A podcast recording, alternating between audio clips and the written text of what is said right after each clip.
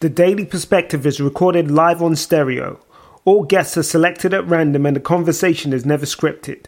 Guests are never censored, so parental guidance is advised. Enjoy the episode and don't forget to subscribe. I was born for his service. He filled me with purpose. Take your time while you worship him. I'm unplugged from the matrix. Believe without seeing, I'm plugged into the matrix. The Daily Perspective. Welcome to another episode of the Daily Perspective podcast. I'm your host, Mr. Daily, and um, I want to we- welcome you to another week, another conversation. Um, look, man, this uh, this is this is one that this is one that I think has been highly anticipated. This is one that I think that people have been looking forward to. It's a conversation that I think it it ruffles a lot of people's feathers. Let's let's just put it that way. Um, so we're going to be talking about. So I'm going to be I'm going to be on. Uh, this is a conversation on stereo. Me and Sayuri Queen, and we are talking about. Um, I guess polygamy. We are. Let's. I don't know why I said it like that, but yeah, we're talking about polygamy. We're talking about uh, what you polyamorous relationships, whatever you want to call them. We're talking about a situation where a man has multiple wives. Is it right? Is it wrong? Is it good? Is it um, biblical? Is it the way? Is it something that was normal and societally we have um, denormalized it? If that's even a word. Um, anyway, that's that's what we're talking about. But before we dive into that, I want to thank everyone that is tuned in on uh, Spotify, Apple Podcasts, Google Podcasts, Breaker, Tune In, SoundCloud, iHeartRadio, Pandora, Audible, wherever you listen from. I appreciate you. I want to know that. I want you to know that you are truly appreciated. Your support um, is appreciated. You keep me inspired. So keep keep tuning in, keep downloading, keep listening. Um, I would appreciate some feedback. So if you do want to drop me a comment, let me know. Um, let me know your thoughts. Let me know how you're feeling about the show. Either hit me up on Instagram. That's at dy daily. Uh, you could talk to me directly on Twitter at dy daily. You can um, drop me an email and that's david at dailyperspective.co.uk and um, you can also you can also communicate um, by joining a Facebook page. Um, that's at Daily Perspective Network on Facebook. Um, yeah, there's loads of ways to connect. Connect with me. Let me know how you're feeling. Let me know what you're thinking. Let me know your thoughts, and give me some of that feedback. So we are gonna jump into the show right now. Um, as I say, this is a live recording that's done every every week on on um, stereo. And if you want to be part of that conversation, download the stereo app. Um, connect with me. My handle is at dy daily, and you can be part of the conversation live on stereo every Wednesday. Um, I'll always I'll always let you know on social media when we're going live. Uh, but it's a regular show. We either go live. We're, we're, always live between 7 p.m. and sort of 9 and 10 p.m. sort of thing, depending on depending on the on how the conversation is going. But um, yeah, dive in, join us, listen to the conversation live, participate in the conversation, drop your feedback. Anyway, we're gonna get into the show, and I hope you enjoy this one. And I will catch up with you on the back end. All right. Hello. Hello. How you Hi. doing? I'm good and you? I'm good. You had a good week? Yeah, I mean considering what today's only Wednesday, so yes. I've had a good week thus far. Cool, cool. So, let's get into this. Um, welcome, everyone. We are doing an episode of the Daily Perspective podcast hosted by myself, Mr. Daily, and Sayuri Queen, aka Wonder Woman. And we are talking about polygamy, if you want to call it that, or people with two wives. Um, and we both know a gentleman that has two two wives. We understand their Yeah. setup. And he's working on his third. sorry. Mhm. I don't have And a he's problem working on with his it, third. I know there are some people that have a problem with it. So I don't have a problem with it, either, but so well, that's see. So we good. I, I'm. So if I if I kick if I kick this off, I'd say so. Let's let's explain the situation. Um, Mhm. He was he was married. He had a friend. Uh, they were friends with a couple. The gentleman and the gentleman that they were friends with passed away, leaving his fiance and a child. The his wife approached his wife and, and this gentleman's fiance had a conversation. Um, they came to a, an arrangement that she should become part of their family and become one become his wife as well. They took it to him, and um, he was he was okay with it. He was agreeable, and they have been they have had this relationship now for twenty years. Yes. Well, I think 14 years with the second one. I think 20 with the first one. right. So for me, now if I if I speak on my personal my personal preference, I couldn't do it personally because I'm not built that way. Why do you say that? um I couldn't maintain two women Do you really think you couldn't? yeah, because I think if for me personally, and and this is I'm I'm talking about me personally, I just don't think I have the time to dedicate to two women in the way that I believe they would deserve. I struggle. I don't want to say I struggle, but there are times when I struggle to make enough time um, with my wife, at, with my one wife, and right. you know I feel guilty when I when I don't give her the time that I believe she deserves. So to add another wife in the mix and then have to maintain two relationships and um, it's not so it's not about the financial aspect i'm talking about the emotional um, aspect i don't think i haven't i would have enough time to sustain both emotionally at the level that they deserve deserve Right. and i Okay. think I mean, would i think i would be doing them a disservice if they were agreeable and they came to me with it and I felt that I could and I could manage it all and all of that stuff, then and and we were all in agreement, then it is what it is. But personally, if if they came to me with it, I would like with where I am now in life and stuff, I would say I'm sorry, but I would be doing both of you a disservice. You would both be unhappy because I wouldn't be able to emotionally maintain you both. right. So that that's just my viewpoint. But I get that. So he's financially stable. He can provide for all of them, and he feels he can emotionally cater to both of them. He has been doing so for 14 years.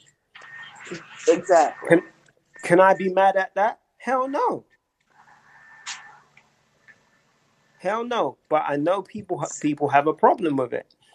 Um, people feel he is he is um, contributing to this culture of um, men disrespecting women and, and having multiple multiple relationships on the go at the same time. And I think what people are confusing there is that um, there is it's the agenda behind it. In from his perspective, he didn't go out seeking an additional relationship, and that this wasn't a sister wives situation where um, dude has a wife at home and then decides, hey, um, I'm not satisfied. I'm going to go bring another woman in, um, and I'm I'm going to add her to the fold, and I'm just going to increase my numbers. That's not the Right. way this went down. This was the the women approached him with the proposition. Right. So I think that when it starts off that way, it's a completely different thing. Right. But okay, you have to think why. Why would she even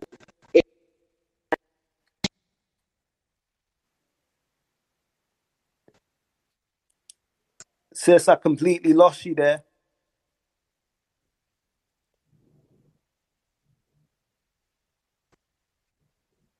Sayuri, you still there?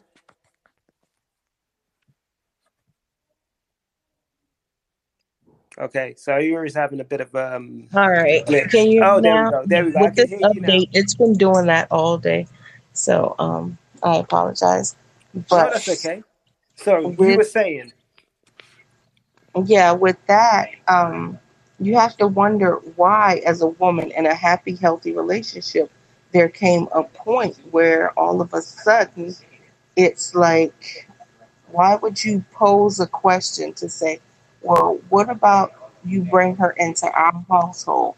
What allow, you know, what in her would feel comfortable enough to say, you know, she has a child, she has this, she has that, but I want her to be a part of our family because now what she had, she doesn't have, versus going out into the world and getting a whole new relationship and things like that. right? Um, so I guess, I, guess she looked at the relationship between them from a platonic level, and you know, there is that whole. If we want to take it there, there is that agape love. There is that, um, just that general sense of love towards that individual. Maybe Mhm. she felt this man has so much love to give and I know that him, even if I brought this woman into into this, he his love for me would not change or decrease Right. because there has to be a level of confidence that she has in the in the love that they have between them to feel that his heart towards her would not change.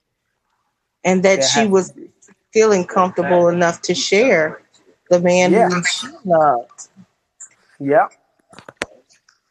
Yeah, because uh, again, from from the women's perspective, that is a brave thing.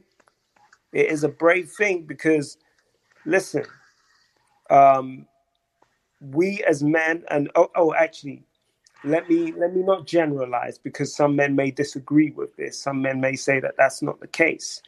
Um, but my opinion is that because we as men are very physical, um, if we felt that, um, let's just let's put it blunt, if we felt like one was sexually better than the other, there would be a tendency to lean more that way. Now, could that have the other woman in her feelings? Definitely. Because I would imagine she'd be feeling, well, it was good enough for you before you knew something else. So, again, there is that level of confidence that she must have had to feel, hey, there is nothing that anyone else can do that would change the dynamic between me and him. And it had to be more than physical. It had to be more Definitely. than, you know, all of that. Definitely. Definitely. I, I, I think there were definitely a number of factors in there that contributed to this decision. Um, let's see what let's see what some of the people are saying because we we got a lot of people. I, I- I knew we were going to get a lot of comments on this, but they starting early. Well, apologies, and I love you, but I, I walked in. I walked in the room and I left you two messages. You know what I'm saying? You know I love you to death, whatever like that. But I, I'm, I'm guessing y'all boy Andrew must have me blocked. Who? I wasn't blocked when I came in the room, and I pe- I've touched on everybody thing. But either way, uh, I love you, Queen. And uh, how you doing, Mr. Dilly? I love you too, King. What boy? Andrew. Oh, the King boy. Well, he wasn't up there too long. But you know I love you, King. Um, yeah, I mean that that's definitely interesting. Um, but but those women were dealing in righteousness, uh, even in the uh, Bible. Um, it says be a father to the widowless. I mean, to the uh, be a husband to the widower and a father to the fatherless. You know what I'm saying? So they kind of, I mean, that's not exactly what it's saying to do, but I mean, if if you read it, um, you know, you can still get what those two women did with their husband. But I mean, you know what I'm saying? Hey, there's nothing wrong. There's no certain standard that you have to abide by when it comes to polygamous relationship. You you you more likely it's not it doesn't have anything to do with sex, but everything to do with essentially nation building or creating a stronger family foundationally wise, right? And protecting more of our sisters. I love And I so I love what you understand. said. I do. But However, my challenge with that is there's so many men in the world today that will say they don't want to date a woman with children. You that's not who you want to make your home and house with. But those are fatherless children whom are not in the hole. But men will choose to regardless of what the factor is, that's not what they would want to do. So, how would this come about in today's society to be something more of a norm? Like, why do some people see it as a burden? But this man would take on a whole nother wife, a whole nother child that wasn't his, and his wife decide that this is exactly what I want in my life. And let me pose it to my husband and see if he's okay with it. So I think I think that we are in um societally we are at a point where a lot of men feel threatened by another man, rightly or wrongly. Yeah. Um, I believe that you, you always hear the people say, Well, I don't want no baby mama drama, I don't want no baby father drama. But um the the real the the real issue is are you confident enough to step into a situation and be a man in that relationship? Therefore being a father to a fatherless child. And if his father decides if his biological father decides he wants to be involved are you mature enough and um, enough of a man to put your own pride aside to do what is right by that child to allow him to have a good relationship with his father? Are you both men enough to work together to confidently raise this raise that child to be a confident, well developed, well rounded individual. Sometimes we get in our fe- feelings too much, and I can say I would, as when I was younger, I would have probably been in that immature category, thinking, well, I don't want to deal with another man and his child, and I, I can't. What's what's going to happen if I try and discipline that child, and that because that child isn't mine, and all of that stuff.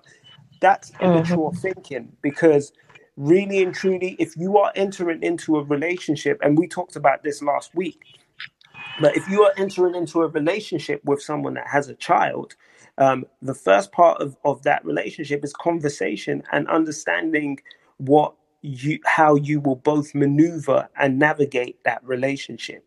And that is a difficult conversation that you just have to have up front. It's um, it's that simple. Have that conversation and agree what you both believe is an acceptable boundary. It's like, okay, I'm okay with you discipline this disciplining my child, but do not don't you dare put hands on it Cool. That that's an acceptable boundary. I, I'm okay with you disciplining my child, but I don't want you talking to him about this.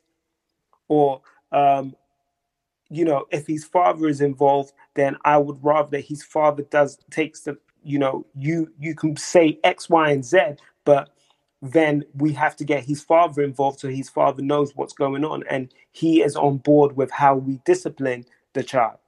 Those are the sorts of mature conversations that we need to have, and that goes that goes both ways. That goes man to woman, woman to man, having those conversations. If you, as a woman, if you're getting involved with a man that has a child already, then have those same conversations. It's about mature parent, parenting. It's about mature relationships that involve dialogue and conversation. And I think a lot of us fear to have these conversations because we feel that um, we might scare the other person off or we might say something that means that the relationship won't move forward. I would propose this if they are that. My bad, I dropped my phone. If if they are too afraid to have that conversation, if they are going to be off put by that conversation, then maybe they are not the person that you should be considering entering into a relationship with because clearly they do not have the emotional intelligence and em- emotional maturity to process the situation that they are trying to step into.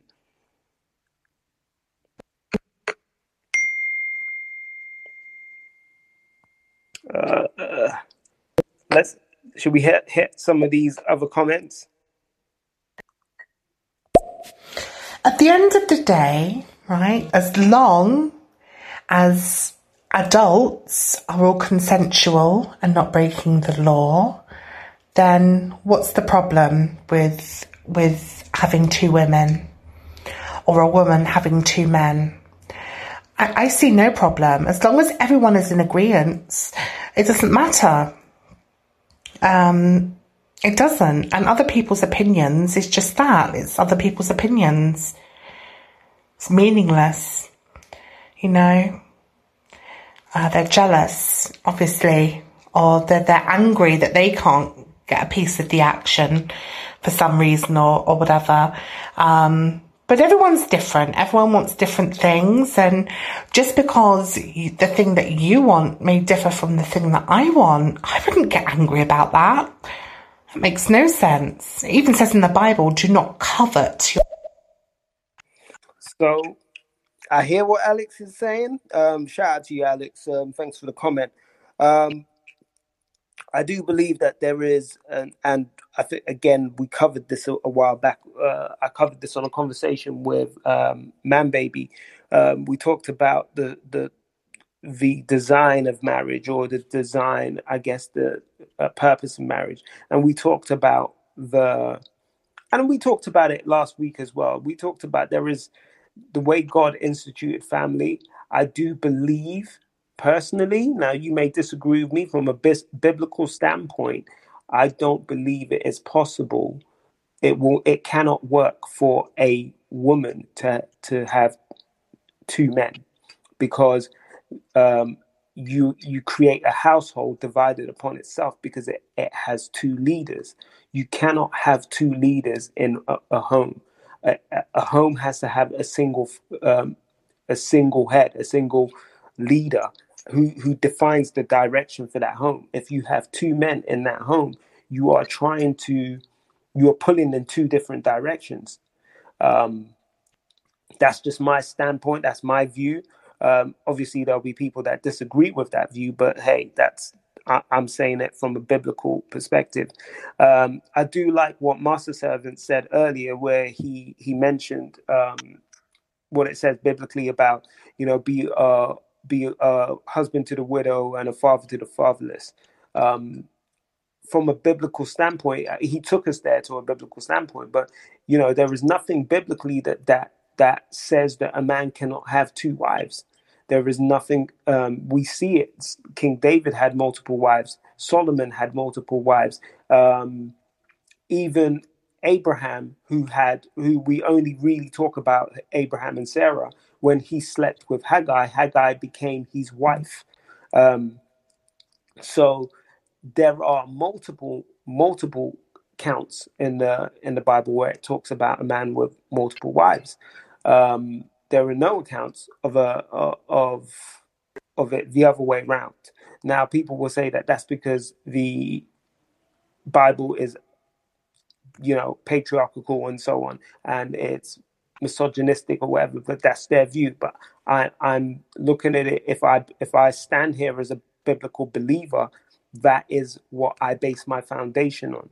Um, now, in terms of um, from what Alex said, from a legal point of view, we had laws instituted across the world that kind of say that polygamy is illegal. Now, why was that? Because now that was, I believe that that was when we introduced such things as the marriage certificate, and we tried to again they turned marriage into a business because biblically marriage was defined as the act of intercourse that was what defined you being married to an individual. When you broke that hymen of that woman, she became your wife. When you had intercourse with that woman, she became your wife. You became.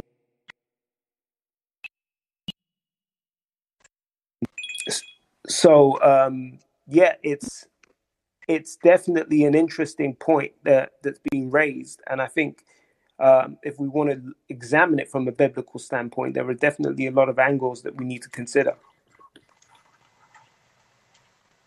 Yeah, that's true. I mean, when it comes to the male and male, I don't see. I mean, I understand the male and the female and the female only because the way it's been posed is that the male is still the provider, he's still the head of the household. And Right. that's where you're going on the basis of the one male. And then the females are more so they are helping one another, like um I don't know, like you know, like sisters almost. I guess I want to. I don't want to say sister wives, but like sisters, because not only would the burden not always fall on one woman to clean the home, to provide for the children, to nurture the children, to put them to bed, or make sure they're well. You have someone to help you. I mean, a lot of men are not geared towards that type of nurturingness when it comes to the children. So, it's, you know, some women be like, yeah, I'm overwhelmed. I have two children. But if they had another woman in the household that could help them, as well Yeah. as help them do other things, you know, and you wash the clothes or something like like do the growth, maybe they wouldn't be so overwhelmed or wouldn't feel so frustrated with where they are in their position. You know, not that they don't love their children, but maybe some people need a little extra help. And not saying it's for everyone's household, but with that aspect, I can see it. With two men, I don't get it. And especially, oh, and there's one big thing that you have to realize when it when we're thinking about a man with two wives. Everyone likes to think about it from a sexual standpoint. It is more than just intimacy because because the last time I spoke to the person whom you're talking about that has this lifestyle that we're talking, he's actually working on his third wife, which he hasn't even been intimate with. You know what I'm saying? So, but he's still wel- wanting to welcome her into their fold. She's welcoming or accepting of it. The wives seem like they're okay with it. So she may possibly be his third wife. But I believe a lot of people take into account, oh, relationships, married, oh, sex, sex, sex, we're sexing. Oh, we- are we sexing together? A relationship, a family, a household takes more to sustain it than just intimacy. Definitely, definitely. Um, I'm gonna I'm gonna jump in because we got a lot of comments. I'm gonna, I'm gonna let them run through for a bit, and then we'll we'll dive right back in. Yes.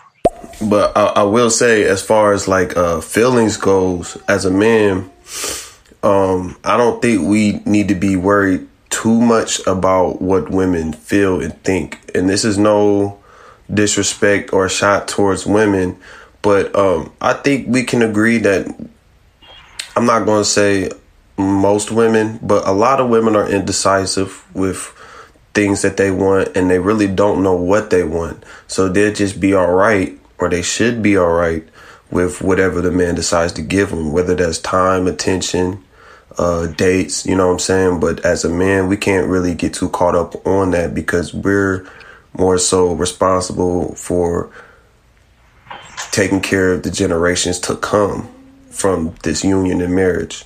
And so it's both the adults' responsibilities or all the adults' responsibilities to make sure that their children, children's children have something to eat off of. I also believe that, you know, women should be comfortable with sharing their men regardless. One, um, no matter what type of good man you think you might have at some point in your marriage, if you are married, you probably have shared your man and just didn't know it.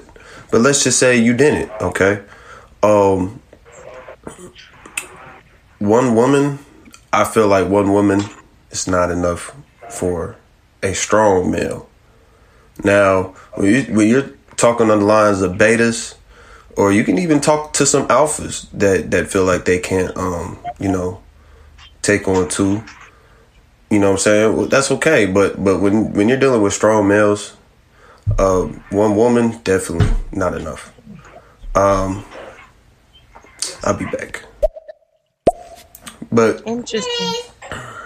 once again, it doesn't have to do with uh, you know feelings. Like I feel like women shouldn't be jealous because one, one in every four black women get married, and out of that one percent, and out of that uh twenty five percent, um, or one fourth, uh, fifty two percent of them get divorced. So so here we have uh, a very disturbing statistic. And so how we fix that? You get strong men and you get mature minded women all together and you have more marriages, you have bigger families, you have stronger families. You know, Tulsa, Oklahoma, we will never get back to that point again because we aren't family oriented. The one thing about polygamy is it's very family oriented. You know what I'm saying? And you don't have to worry about and you're not you're not gonna have to worry about like let's say if the husband goes out of town him cheating because he's just taking another wife with him you know what i'm saying she's gonna hold the fort down or you're gonna hold the fort down while she's at the pound you know taking care of the children so he can make some money you know what i'm saying that way you don't have to worry about any infidelity going on and that's a very important thing also that that gets looked over when uh, we're talking about polygamy so to speak that it does prevent uh, fornication, cheating, you know what I'm saying, adultery, uh, you know what I'm saying? So it's just something to think about. But hey, you had made a mm-hmm. good point though. N- no man in his right mind wants to date a woman with some kids. But there's a difference between a woman with some kids who is a baby mama, and there's a difference between a widow. A widow means that she has the knowledge and understanding, she knows how to be a wife. So she's not just out here having babies. She was banking on this person to live a long time and starting a family with him. It's just unfortunate that he passed. So there's a difference between a widow with children or, or a wife that's divorced, predicated on upon that it wasn't her fault that she got divorced, and a baby mama with, with a whole bunch of kids. Where that that's just I'm not about to do that. I'll take care of another man's kids to honor him and his memory like uh, Mr. Daly explained, but I'm not taking care of another man's kids that's here, alive and well, strong enough to work for himself. No, you just made a bad decision. And so the child suffers. Ooh, that's You that's still yeah. have a message? Uh, no, we we we we we got through. Oh man, we got a new one already. Okay, one last one, and then we get back in. So basically, you're saying that the woman with kids is uh, a negative to date because, like, that's kind of like kind of hard to believe because most men, uh, before they do, uh, nine times out of ten, most females are already with kids most of the time. Yeah, so I think from okay, so just to touch on that point, um, there are two He may have want to caught the on. end of my statement because I didn't say that they were a negative. I basically stated that that is not the norm. If a man had to choose a woman that has a child versus a woman that has no children, nine times out of 10, actually almost 10 out of 10, he will choose the woman with no children. That's what I'm Yeah. saying. I'm not saying that, you know, but the whole thing is okay, if we're, and then what the guy stated, where he's like, okay, if the guy, you made the wrong choice and you are now having a child or two with someone that is a man or male that's an able bodied physical you know physically fit able to take care of his responsibility but chooses not to or doesn't have the ability to or mentally can't do it just because for whatever reason the way the man the gentleman who made the comment is basically saying well that's not my fault that you chose the wrong man and that child should suffer from being raised by a man who knows how to be a man because the mother even if it was that she made the wrong choice. They could have been a good relationship or, you know, somehow down the line they had the babies. They were, you know, it's something that they decided on. Like you said, only one out of so many, what, one out of four women um, maybe get married. A lot of people live together for a long time, have children. Now they don't get married. It's not something that everyone is on their top to do list, but that is not what we're talking about as far as the marriage. But we're talking about the household. It's the children who end up in these homes that still need to be guided and raised to proper so that we can break this cycle where there's men out here not able and willing and capable of staying and taking care of their children and their responsibility. Or even if they're not staying, to still be able to take care of their responsibility and their children. And that's where it is. But to say that she made the wrong choice, that could fall on the man. There's some single fathers out here that are raising children who the mothers have walked away. The world is has gone really out of order. It's completely out of order women walking away yeah. from children. What the freak? I don't, I can't fathom that. But there's men out here. So what is, should a woman say that? Well, you chose the wrong woman, and you're going to sit there and take care of those children because I'll go find someone else who maybe their husband or their their husband or uh, well, yeah, because you said married. They had to basically die in order for me to consider you with a child someone that I would want to marry. I just feel like you're taking the opportunity for a great bonding, a great lesson, a great tutelage of another individual, male or female, that you could be helping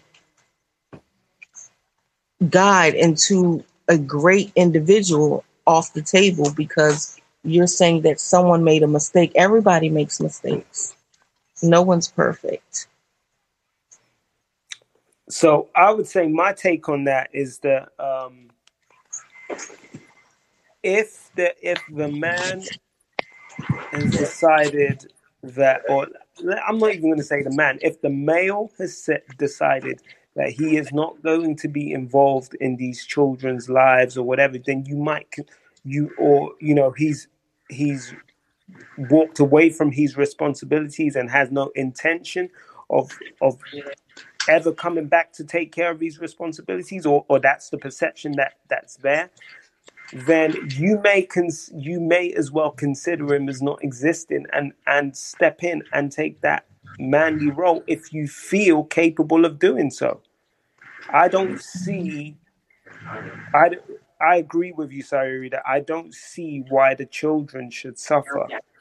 Um, and I, I don't also don't see why the woman should suffer um, in terms of missing out on a man that may be a leader in her life because she was with someone that maybe professed to be a leader and turned out to be something else. Mm-hmm. Um, you know, it's it's it's a difficult. It, it, sounds like a difficult one, but I, actually, I don't think it is. I think you know, we have to we have to assess the situation and step in as as, as men. Um, there was another comment uh, Master Seven made, and and the thing is, I I think Master Seven Seven definitely had some good points. I I disagree with this particular point about um, one woman not being enough for an, for for a strong man. Uh, personally, I disagree with that. Um, I, I, as I said when I had this conversation with Man Baby, um, this is about personal choices. I think each individual knows what what works for them, mm-hmm. and if you have a situation that works for you, then then stay in that lane and do do you. Don't you don't have to be like other people because um, because you know that's what people define as strength. Your strength, you know, for me, it's all about perspective. It's all about it's all about your view or and what. Just because one person considers that as strength, um, that doesn't mean that you are not strong. I think if you are holding down your household, if you are providing as a man, if you are handling your business, you're doing what needs to be done. If the children in your household are, are not lacking and they are emotionally, financially, spiritually provided for, if your woman is is um, emotionally, financially, spiritually provided for, if you are handling your business, then guess what? You are a strong man. It's that simple. Because the weight of this world, the weight of this world, especially for black men, is a heavy load. Now, I, I know that there may be um, white men or whatever that may listen to this and feel, hey, what about us? Listen, you have white privilege. Therefore, you do not carry, you have not been through what we have been through, and you do not go through what we go through on a daily. Therefore, the pressures and the strength required as black men is different. And if a black man is handling these things and taking care of home and providing for, for his wife and providing for his children, then guess what? In my opinion, he is a strong man. And if one woman is all he wants, then that doesn't take away from his strength.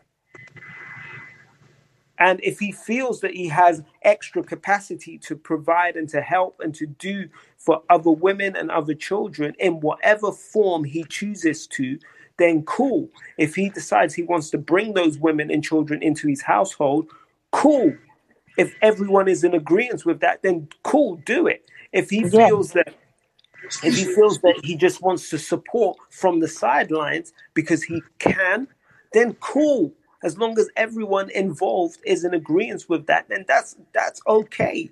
I don't believe that um, there is one prescriptive way of doing this, but I do believe that that it is our responsibility as men to be a, a husband to the widow and um, a father to the fatherless. Now, being a husband to the widow doesn't necessarily mean, as, as has pointed out, it doesn't mean um, being intimate with her. It doesn't mean putting a ring on it per se. But it, what it means is if you have the means to provide for the widow, provide for the widow. If you have a means to support her um, in a way that a husband would have supported her, then do it if you feel inclined to do it. And if your wife is comfortable with you doing so. Right. Um, let's see what some of these comments are. Okay. Hi, Dad. Uh, what's up, D? Hey, Miss Miss Queen, how you doing with your beautiful self? I just want to say hi to, hi to you guys, and you know what I mean. Let's get the show popping. Hey, what up, Chris? Oh yeah, yeah, yeah. Definitely Wonder Woman. It definitely goes both ways. Uh, dad, mother, it goes both ways. Um, I'm simply stating that, you know, if you're a baby mama, because there's a difference between a baby mama and a divorced mom. A, a baby mama to me, as a young married 26 year old, um, and I've seen a lot of baby mamas, is, is just usually a, a person with no standards that opens the legs up for anybody. Likewise with the men, a man with no standards that sticks his thing into anybody and just recklessly has sex with, with no account of what's to come and doesn't plan on being responsible for what's to come. Those that I'm not about to give my life up in servitude just so that child has a better life. No, I'm about to create children with a a person, an individual. I'll be back. Yeah, yeah. I don't know if that message sent, so I'm gonna re-say it. Um, you have to be with a like-minded person. Like I have one life to live, so in my one life, I'm going to be with a person. Let's say my uh, next wife is going to be. Uh, um, she's a widow or, or she, she got divorced because her husband cheated on her. I can be with her, you know what I'm saying? Because she understands roles. She understands what it takes to be a wife. I can't be with a baby mom who doesn't understand her place, her role, or and she has a big opinion. I have one life. I don't want to be shrouded around pain, sorrow, grief, and amongst other things, uh, drama. You know what I'm saying? So, you know, I, I feel bad for the children, but she has to raise those kids herself. I'm not going to do it, me personally as a man. Um, because I I rather pick a woman who who knows her role where we can create better children for society. Okay, and I understand now. I understand what you're meaning by the two different individuals. You know, but I still feel like no child, you know, should still have to suffer. But I do understand in your definitional term of how you separated the two beings.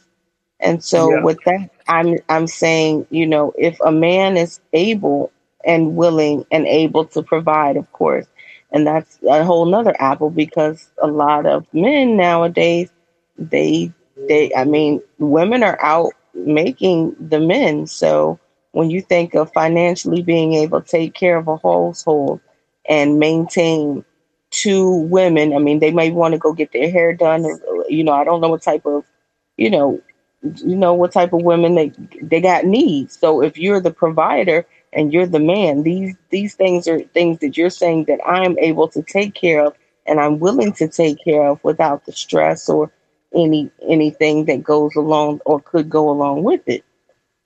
So, I mean, if you feel as though you're making that amount of um, income, I don't see, like, if I would have met someone, not saying that I couldn't do it myself, but, you know, I don't see an issue in it. But see, the problem is in the beginning with the two women or the three women, if you can provide, there has to be equality. There has to be, there, I mean, there's no room for jealousy if everyone is having their needs met. And I'm definitely, we're not, sex is not on the table. When I'm thinking of needs, I mean like you have to make sure that you're investing time and attention. Are the bills getting paid? Are things getting done? Like if everyone's holding up their end of the bargain, not is like, you know, two of them are carrying one and you're just along for the ride. That is Mm. not what's going on. You know, everybody has a place. And the whole point of having multiple individuals inside this one family structure, meaning either uh, one husband, two wives, three wives, is to make each person's load a little lighter. Just think if you have three people with three incomes, even though the man is the head of the house and he's the sole provider, or probably making more, or, you know, he's doing a little bit more financially to make sure that ends meet and cars and everything is taken care of. Imagine how much further that family can go with those three incomes. Most people nowadays, you can't even live in an apartment or home by yourself. Most people got three, four roommates in order to live in one place. Yeah. And they're not even dating these people. You know what I'm saying? So I feel like the world, the way it is now, it's even more cohesive for this type of environment to take place. But then you'd have to find men that are able to step up and provide.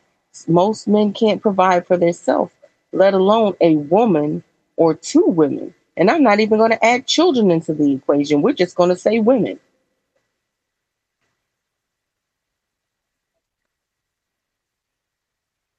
So that's my thinking in it. Am I still talking? Are you frozen, DY? Uh, DY, are you frozen?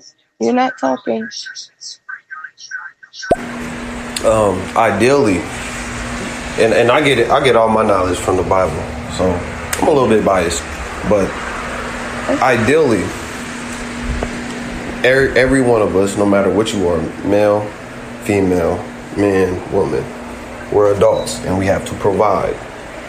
We live in a world now where, uh, you know, they, they want so much equality that there, there's not really no, uh, you know, specific uh, thing that we must do. You know what I'm saying? So what I'm trying to really get at is that um, in the Bible it says a virtuous woman is like a ruby a diamond. Who can find her? But it also says a virtuous woman will also work and bring home to the household as well. So I look at it as we got three adults, everybody's working to provide a better future for all of us.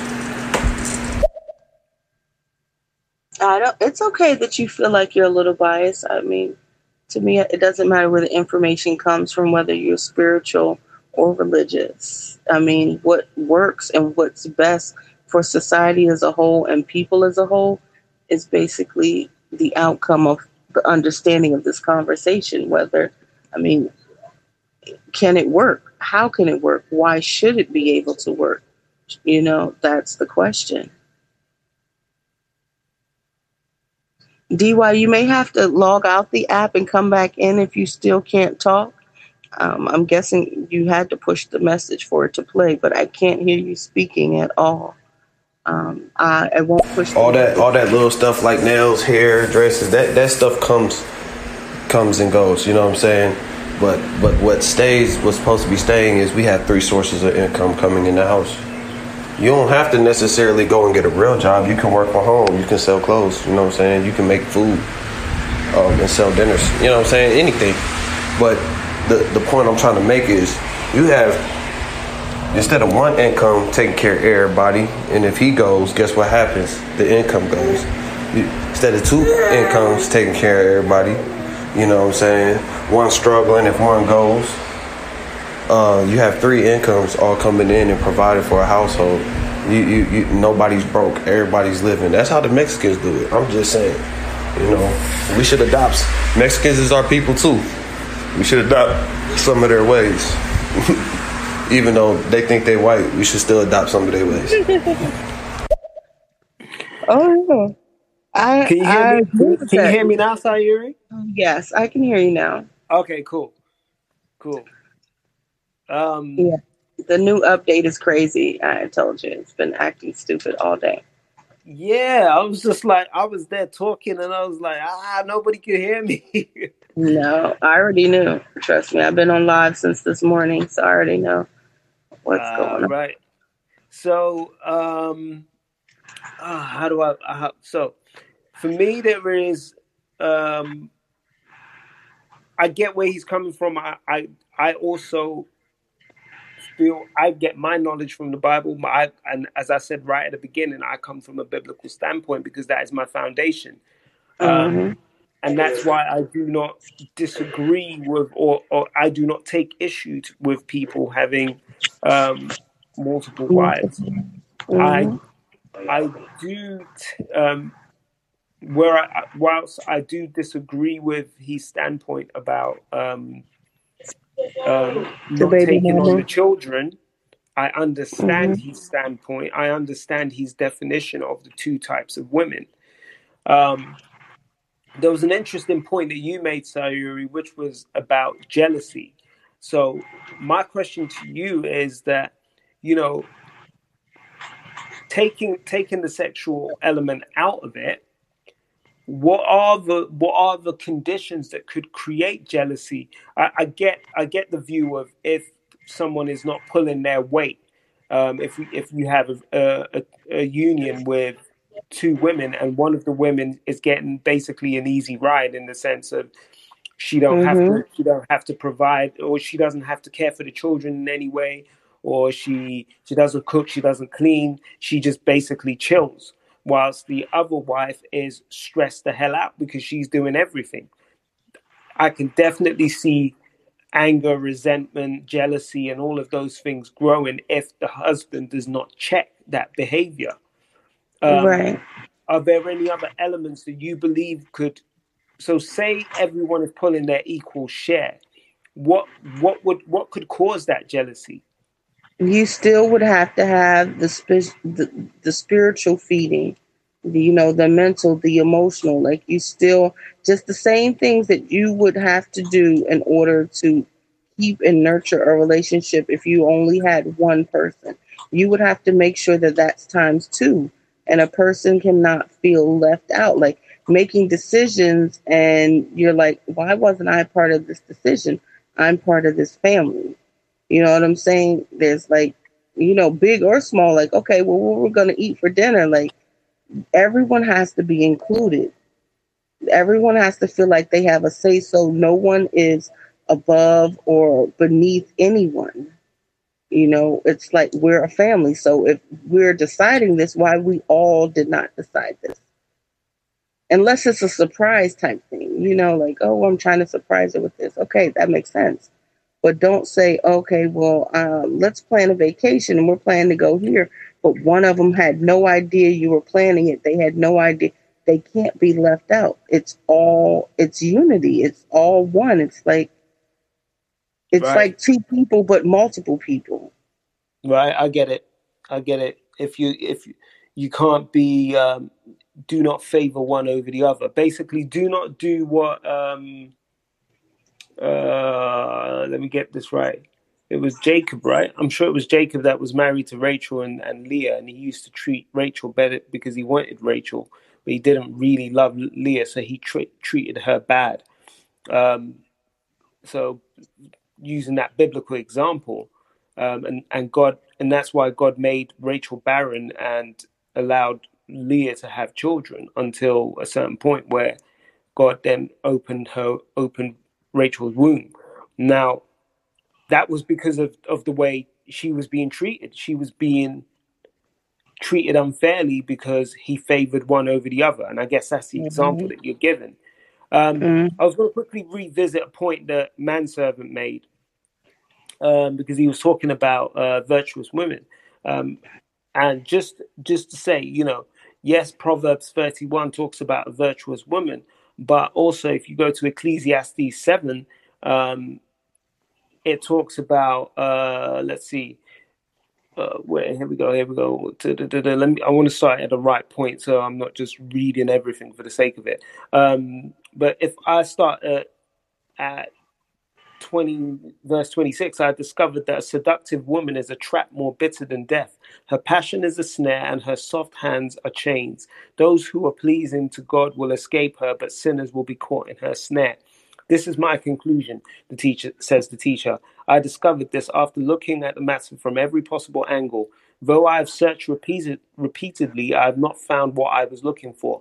Only one out of a thousand men is virtuous but not one woman but I did find this: God created people to be virtuous, but they have each turned to the, to follow their own downward path. Um, so, I mean, we can say that in the Bible there's an argument that, about virtuous women. There's also an argument about where it's saying, "Hey, no one is virtuous apart from hey, the, well." Because all people turn down their own path, and I guess that's the nature of of what we define as what the Bible defines as sin. Sin is about sin is self-serving and it's um, it's rare. And and if we if we look at the example, what we were talking about today, what would stop this from happening in the right way today? It is that self-serving nature, because a lot of men can be self-serving. But if you are going to be someone that is going to have multiple wives, you have to be someone that is willing to serve others rather than to be self-serving. And it sounds it sounds ridiculous when you look at it from a, a logical point of view because you're thinking, hey, you're the man that's that's benefit benefiting from having multiple wives, but really Right. it's the other way round because as a leader, um, people misunderstand leadership. Leadership is is is having a servant. A, a, a true leader has a servant attitude. You serve those you lead because you have to lead by example. You have to teach. How does a how does a son learn what leadership is? He learns by example, and the only way to show him is by serving him and show and and and doing for him so he sees what he is supposed to do. Um, I hope I'm explaining that right. But um, Right. But you know, so for me, I think a lot of people make the mistake of um, thinking that to be a husband to many, you have to, you know, it's a it's a privileged position, and in in in a way, it is because you understand that it, it's a privilege to serve those women. Um, but again, by serving those women, those women learn to serve you. How do you receive what you are looking for? You receive what you are looking for by giving what you are looking for. So um, I believe that having that servant attitude as a leader, um, I'm not talking. I'm not talking about. And people don't get me wrong. This is not about a man being subjugated by his women. I'm talking about um, when we talk about serving as a leader. It's about serving. It's about love. It's about provision. It's about caregiving. It's about emotional support. It's about spiritual uplifting. those are the areas that a man serves in. It's a man's responsibility to get down on his knees and pray for every member of his family. It's a man's responsibility to go out and put bread on the table. It's a man's responsibility to put clothes on their back. It's a man's responsibility to take care of their personal needs by providing the money so that they can go and get themselves taken care of. That is Yeah. what I mean by serving. So, you know, people don't shouldn't get it twisted and think that it's an easy road to walk. But then the the people that would understand this journey, um, you have to be virtuous to understand this journey. You have to be virtuous to do this because you will you have to understand that it's not about you. It's about the people that you are bringing into your household. Right. Definitely.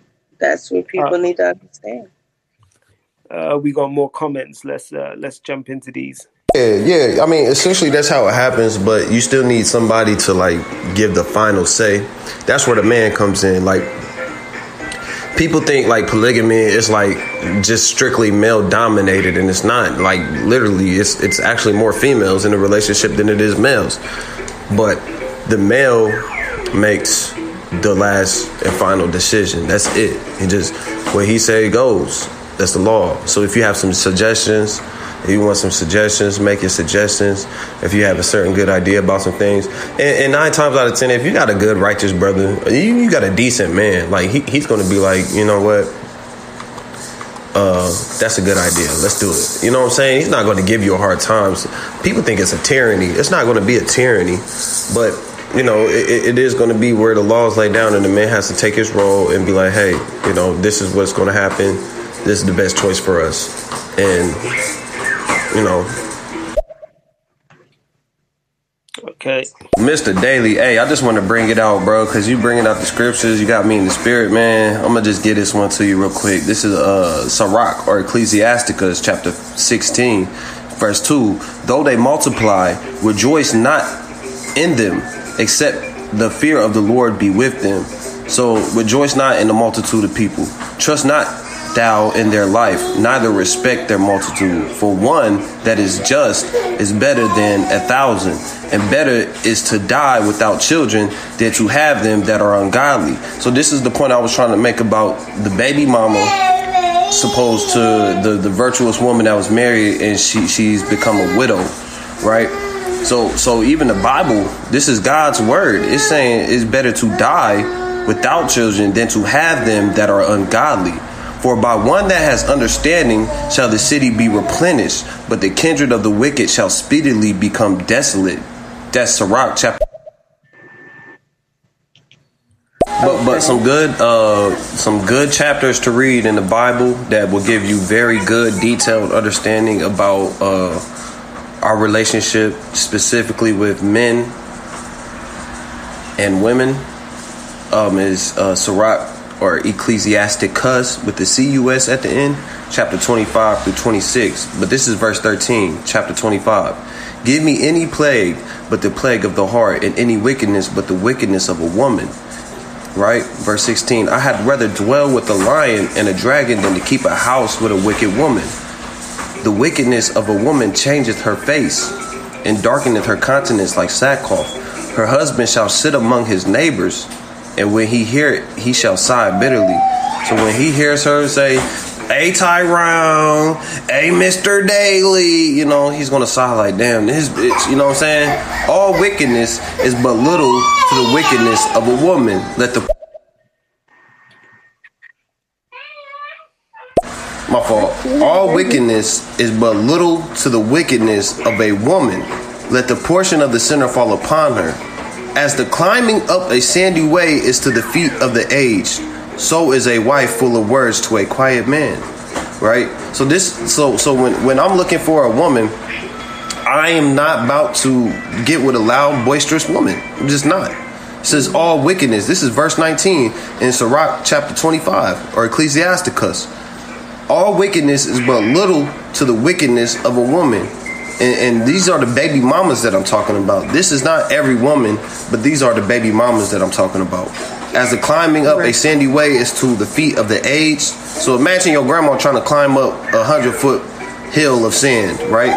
So is a wife full of words to a quiet man. Stumble not upon the beauty of a woman and desire her not for pleasure. So when we're talking about polygamy, it has nothing to do with pleasure. Right. Okay. Exactly. I agree. I definitely agree on that one. Yeah, so um manservant, let, let me be clear. I'm not disagreeing with with your standpoint about um you know how you feel about the the baby mama situation. Um you know, I I look at it this way. Um you know, biblically I I look at the standpoint that God is love and you know, it, it says that I need to I need to remember. I'm sure it's in Corinthians where it's talking about um, or it's, it's talking about the gifts, and it says the greatest of all of these is love. Now, Mhm. I look I look at grace. I look at I look at life from a from a standpoint of grace, and if I can be gracious toward towards fatherless children, irrespective of the um, the circumstances, then that is what I would hopefully want to do. Um, if it's within my means to do so. Again, I, I don't I don't think there are there are men out here that go out here and make promises that they can't keep. I think that that is worse than not make than taking no action at all. Um, you know, do not. It, uh, if I take it from a from a biblical point, there was uh, it says it's worse for you to put your hands to the plow and take it away than to never have put your hands on the plow at all. So I, I look at it that way. Don't make promises that you you can't fulfill. Um, but if you if you can be gracious towards fatherless children in in irrespective of the the situation and the circumstances, then I would implore people to do it. Um, I would I don't suggest that you have to get with a baby mama by by your definition? Because yes clearly your definition is is of someone that is irresponsible with their um with their sex um and someone that clearly has no regard or or care for for who they lay with or the circumstances by which they lay with people i.e someone that is dis- disrespecting their their temple um so I agree with your definition of that. Um, I agree with your viewpoint that a, a widow and a divorced wife is different from a baby mama in that, based on that definition. Um, but I also have a viewpoint that there are women out here that have wife qualities and wife um, and understand the, ro- the roles and the responsibility of a wife, but have never been in that sit, have never been a wife because, um, as Sayu- Sayuri said, the opportunity hasn't presented itself. And maybe they were working towards being a wife. Maybe they had children and they were working towards being a wife and suddenly the man showed he showed his ass. And that's and it became a situation where where she she stepped away because he wasn't really the man that he was professing to be um so definitely understand the dynamic that, that you're you're talking about, and I, I definitely understand where you're coming from um, when you talk about um, a wicked woman, because from a Right. biblical standpoint, that def- that she, uh, someone that behaves in that way, would fall into that definition. But then um, a wicked man would also we also have to consider what God would consider wickedness from a, man's perspective. And I, I think a man that, that, that doesn't act graciously could. And again, I'm I'm not. This is not aiming disrespect or aiming um, any kind of. This is not shots at anyone. I'm just stating a point of view.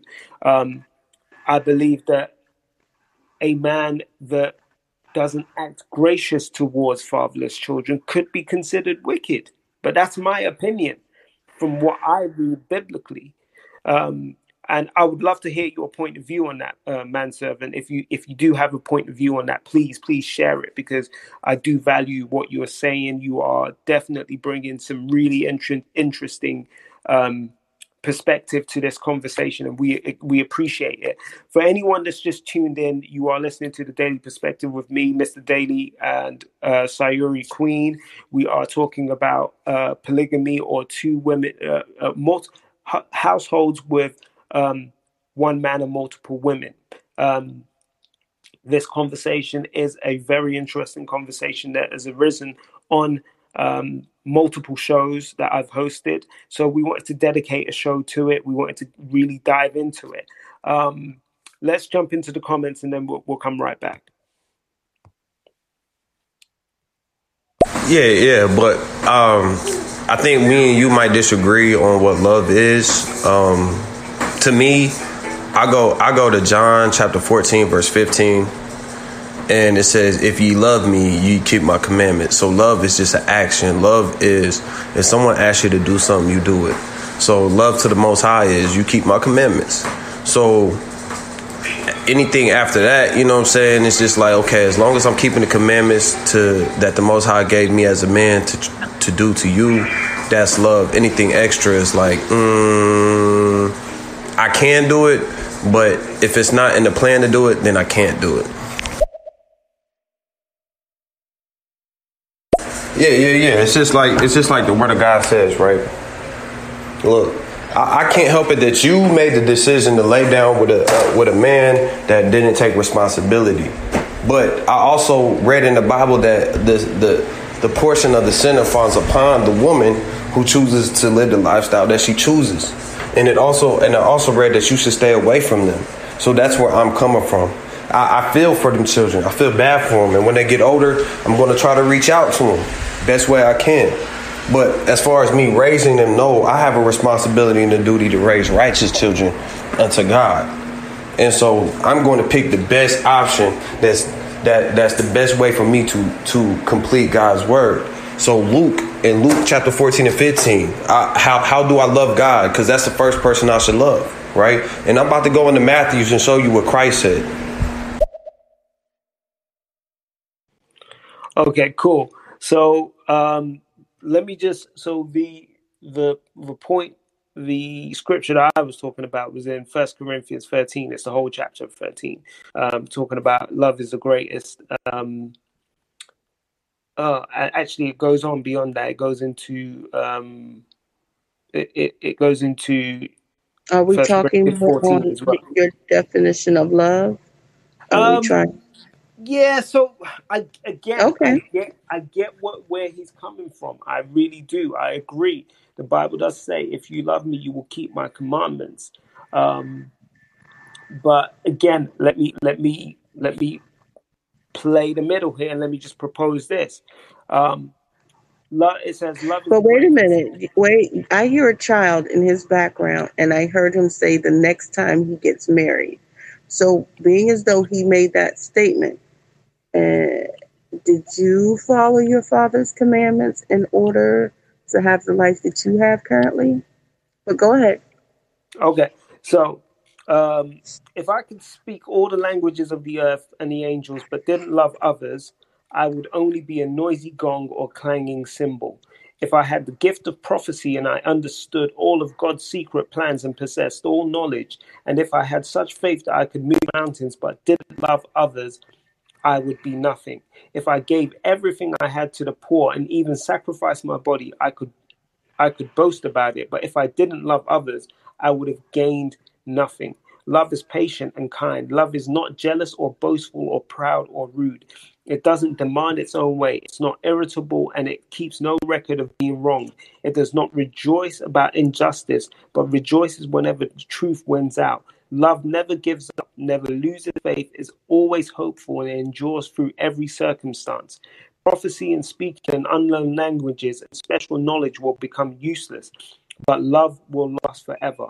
Now, our knowledge is partial and incomplete, and even the gift of prophecy reveals only part of the pic- of the whole picture. But when the time of perfection comes, these partial things will become useless. When I was a child, I spoke and thought and reasoned as a child. But when I grew up, I put away childish things. Now we see things imper- imperfectly, like puzzling reflections in a mi- mirror, but then we will see everything with perfect clarity. All that I know is now partial and incomplete, but then I will know everything completely, just as God knows me completely. Three things will last forever faith, hope, and love. And the greatest of these is love. So for me, that is what I refer to when I think about love. Um, it defines the characteristics of love. Love is patient, kind. Love is not jealous or boastful. Um, it doesn't demand its own way. It's not irritable. So, you know, when I think about love, yes, of course, if I love the Lord, I will keep His commandments. I do not dispute that. I do not dispute that at all. Um, that that that is a that should go for mo- for anyone that, that professes to be a person of faith. But if we talk about, if we look at this scripture, what happens, and and I, I've heard some, you know, I've heard people say things or use scripture in a particular way, um, and you know, I, I, for me personally, let's let's call a spade a spade. This is what the Bible tells us about loving others. Um, it wouldn't say these things if loving others wasn't important. Um, at the end of the day, you can give to the poor, but if there is no love in it, then what's the point? And that's why I say when that's what I mean when I say about being gracious towards fatherless children. Those children had nothing to do with the circumstances. They didn't even ask to be in this world. So why why as you know why wouldn't you love them enough to raise them? You know, put put aside put aside the circumstances of how they came into this world. Why would you? You can. Um, none of us were born righteous. Hey, hell, none of us are righteous right now. We in we are God's the righteousness that we see is is the, re, the righteousness that God sees in us is the righteousness of Jesus because He sees Jesus when He sees us. It's not about we can. There is nothing we can do to earn salvation or or or um, His mercy or anything like that. It's a gift. It's a free gift to us for believing in Him. Therefore, we cannot claim or boast in our own righteousness because it is not our righteousness, it is the righteousness of God. Therefore, why can we not extend the same grace that was extended to us to others? And that is what I mean. We need to extend that grace to those children to love them. And by loving them from from, from a point of grace, we teach them to become believers. And when we teach them to become believers, they inherit the righteousness of, of, of Christ and they are seen as righteous in the eyes of God. And that's me talking about it from a biblical standpoint. If I want to argue that point, um, that's just my take and that is my view on it. Now, they may uh, manservant might have a different perspective on, or master servant, sorry, um, might have a different um, perspective on that. But hey, I've just laid out my my view, my opinion. Uh, let's get to what Network Poe has to say. What's going on, everybody? I just jumped in the conversation and I heard the love situation. I mean, in the Bible, it only speaks of one love, like the brother was saying. But you got five different levels of love. You know what I'm saying? Okay. Um, elaborate on what you. Mr. Daily, I, I- we're we're on the same page. I think you're just misunderstanding what I'm saying. I'm just saying, me personally, I'm not going to break my back to help a child that is essentially a spawn or essentially going to be a demon. That's all I'm saying. Now, I understand that. I feel for that child. I have empathy. You know what I'm saying? I, I wish, you know, that child wasn't in that circumstance because I was a child that grew up like that. But at the same time, he's going to have to learn on his own. I don't have the time of the day. I'm not going back down that road and resurfacing. I'm going a newer route. But as far as the husbands, if we go to Ephesians chapter 5, verse 25, husbands, love your wives even as Christ also loved the church and gave himself for it. So as men, we have to be a living sacrifice. We have to essentially be a servant for our household. But what I'm not going to do is be a servant for an ungrateful household. You see what I'm saying?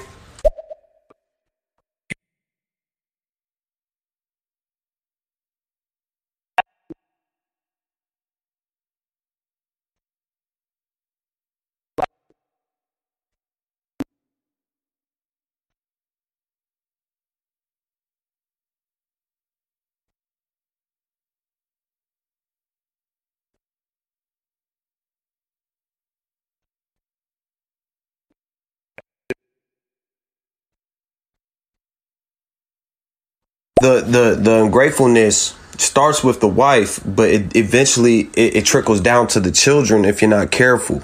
So that's what I'm saying about uh, everything that I've mentioned so far. But verse 26 in Ephesians chapter 5 that he might sanctify and cleanse it with the washing of the water by the word. So the water is actually not a physical baptism, but it's the word. That's what it's describing. So as long as I'm teaching my uh, household correctly, according to the word of God, yeah, I know, baby, then everything everything ain't gonna be smooth, but everything's gonna be smooth for the most part. Verse 27 that he might present it to himself a glorious church, not having spot or wrinkle or any such thing, but that it should be holy without blemish. Actually, yeah, perfect. So, as long as I'm teaching the word of God to my children, you know, people can disagree with it all they want to, but according to God, I'm doing what I'm supposed to do.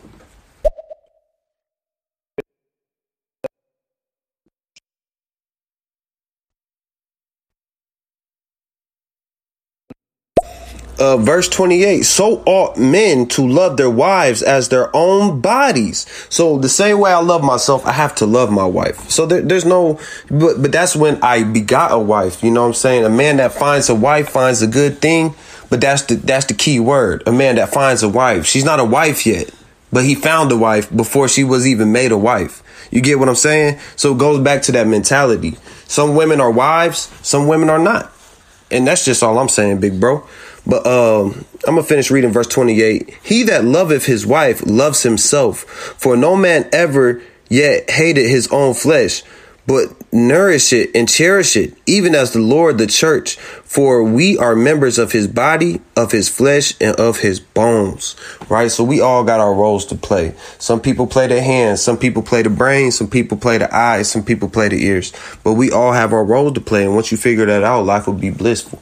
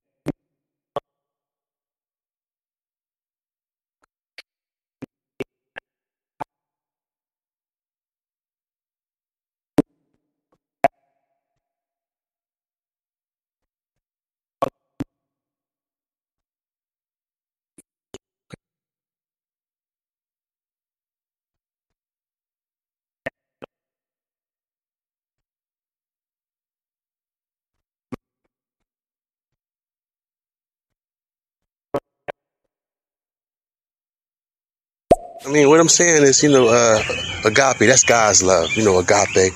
You may have heard that word before, agape. I mean, that's God love unconditionally. You know what I mean? Without no flaws, I love you. With all your flaws, I love you. Then you have Eros, uh, Storge, and the uh, Philios, if I'm not mistaken. And these are just different type. You have a friendship type of love. I mean, that's your boy. I mean, that's my homie. I love you. You feel me? And then you have that romantic type of love between you and your wife. I mean, that's it. it yeah, man, it's just a whole lot. It's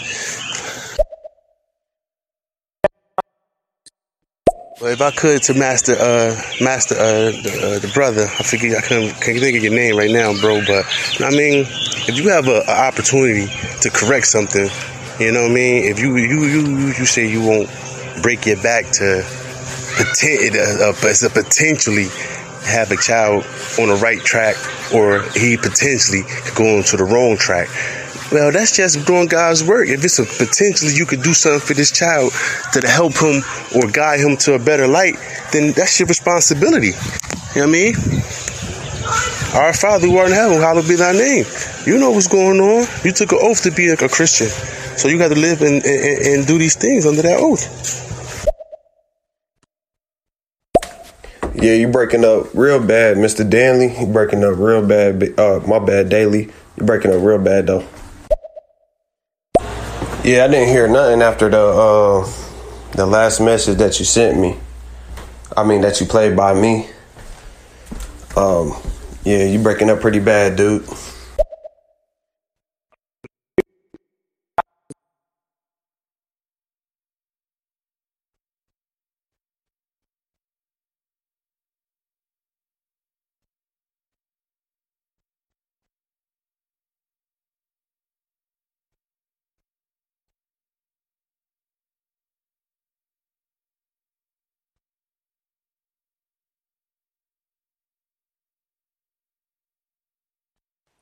Yo, so uh, this uh, stereo app is going crazy at the moment. So apologies for the for the quiet periods.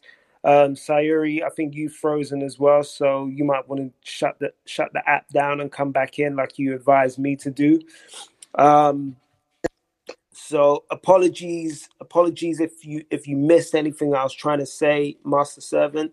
Um, but I was basically saying that I respect your percep- your where you were coming from because I now I now understand where you was coming from when you were saying that you know it was you being in that situation. So, like I said, I, I, I get your viewpoint. I get the the point that you were trying to make. That hey, for you personally, it's not something that you you would do.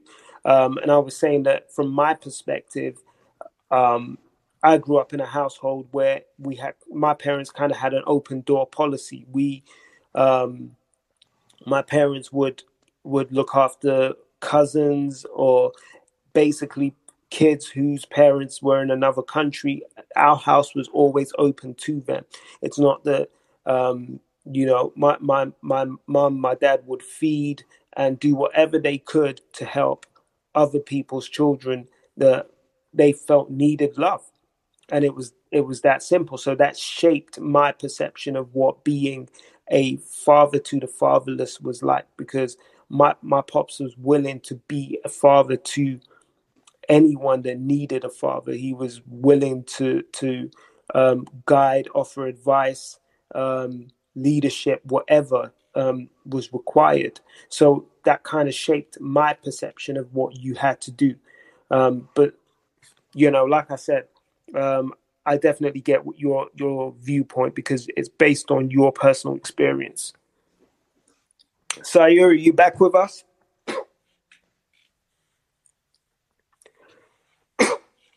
Oh man, I think her app is frozen again. Um, Sayuri, I think you frozen again. A postman, I feel you, bro. I feel you, and trust me, I tried that, but it, it comes down to ultimately when you're dealing with another man's child and another woman's child, your your authority only goes so far until they be like, mm that's not right. And I dealt with this situation with my own sister. I'm the child's uncle, so I'm already obligated to him. But she would not let me discipline him or raise him because uh, you know, she she was out here living loose.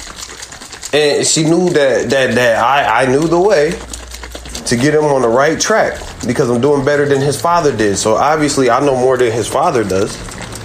But she didn't want to take it. So I, I, I learned through scripture, like this not only applies to other people, it also applies to the people inside your family. That's where I'm coming from. So I, I, I do take time, as much time as I can, to help raise my little my little nephew, right? But at the same time, I can only do so much. But I'd be damned if I put myself in a situation where I have to live with a woman that is like like because you have to understand kids eventually leave the house and grow up and go to the go on their own. But you're stuck with that woman, especially if you live by God's laws. I'm not about to be stuck with that woman, right? Even Christ said, unless you can unless you uh, can forget your son, your children, your wife, your mother, your father, and follow me into the kingdom of heaven, you shall not enter. That's what I'm. That's what I'm on. That's what I'm on. My wife knows that. She thinks the same way I do. So that's why we can live in unison. You know what I'm saying? I'm gonna raise my kids to think the same way.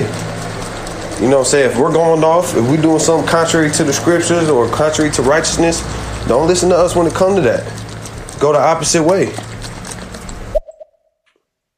Yeah, the master servant, he was taking, making some good points, and I mean, you're speaking through ex- experience, so I understand where he was coming from and everything. But at the same time, man,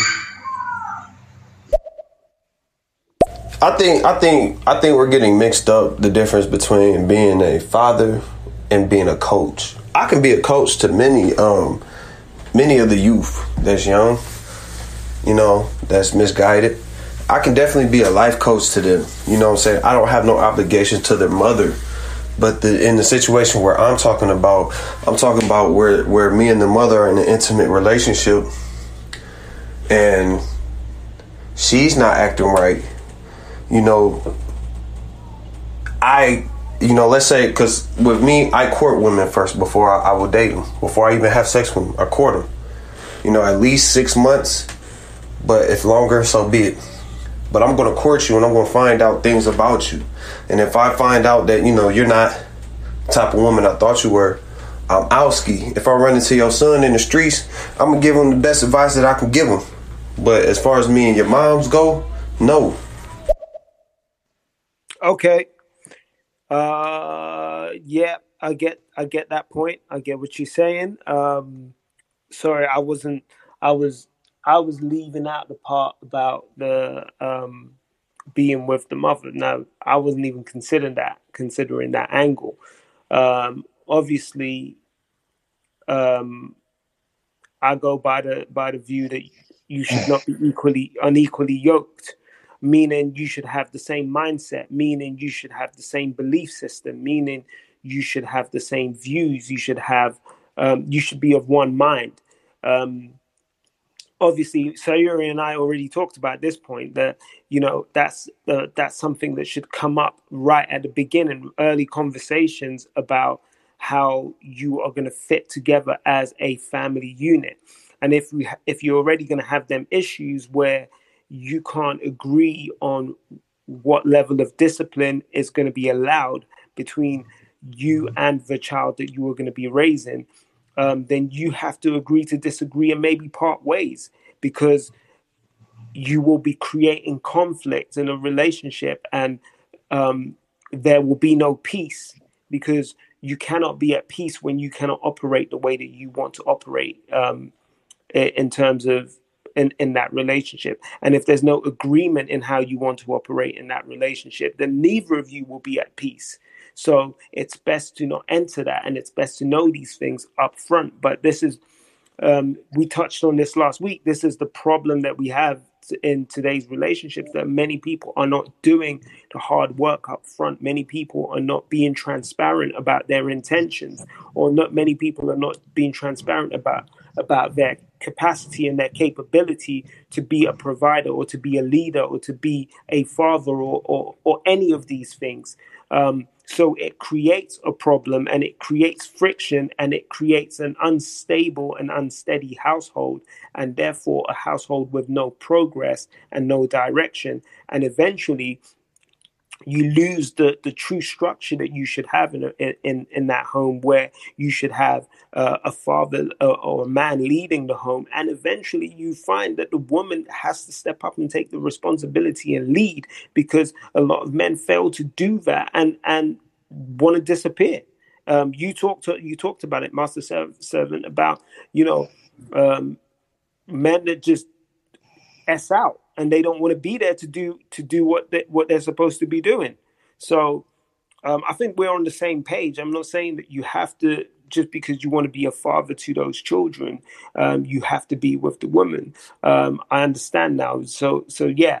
Um, I agree. You can coach those children. You can still be a, a father to them, even though you are not with the mother. But if you and the mother can agree um, and can be of the same mind and can be equally yoked, then by by all means, then why can't you be together? Because clearly you've agreed on the same spiritual direction, on the same um, family and um, cultural direction, and you've agreed on the same emotional direction, and all of those things. Therefore, you are forming an equal bond that should allow you to be the sort of man and be the sort of father and be the sort of husband that you need to be. And she, in turn, can be the sort of wife, mother, and person that she is designed to be. And it will all work together. And you can raise those righteous children. Sayur, you got anything you want to add to that?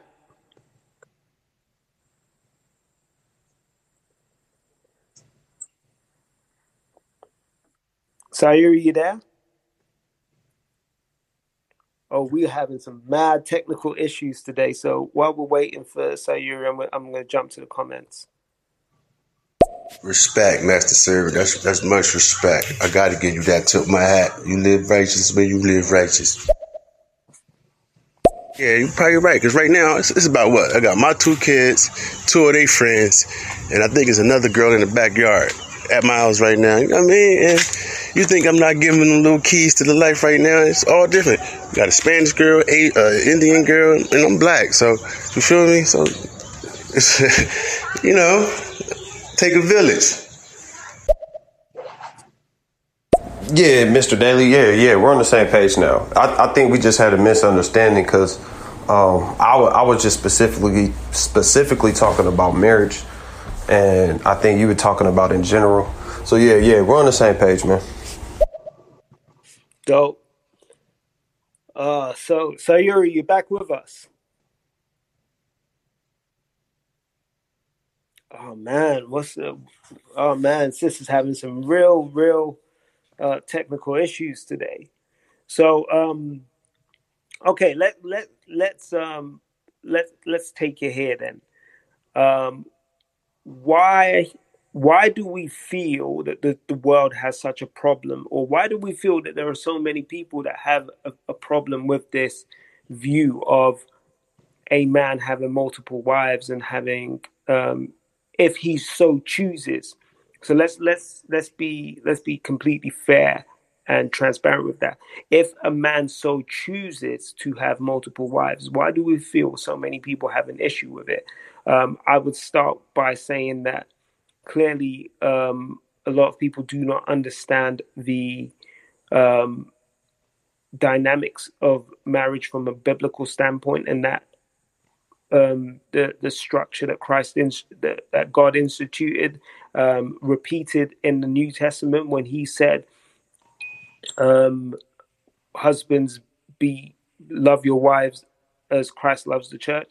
Now, because if we if we talk about it, there are multiple, multiple, multiple, multiple members of the church, um, but there's only one one father of the church. There's one only.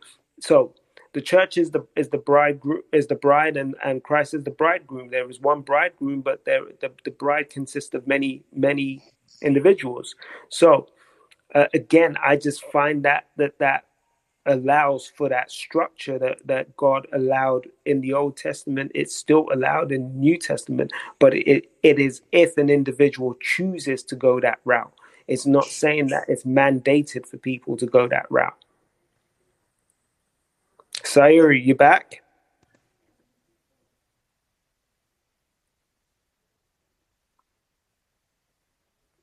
I keep thinking you're back, and then and then it goes quiet again.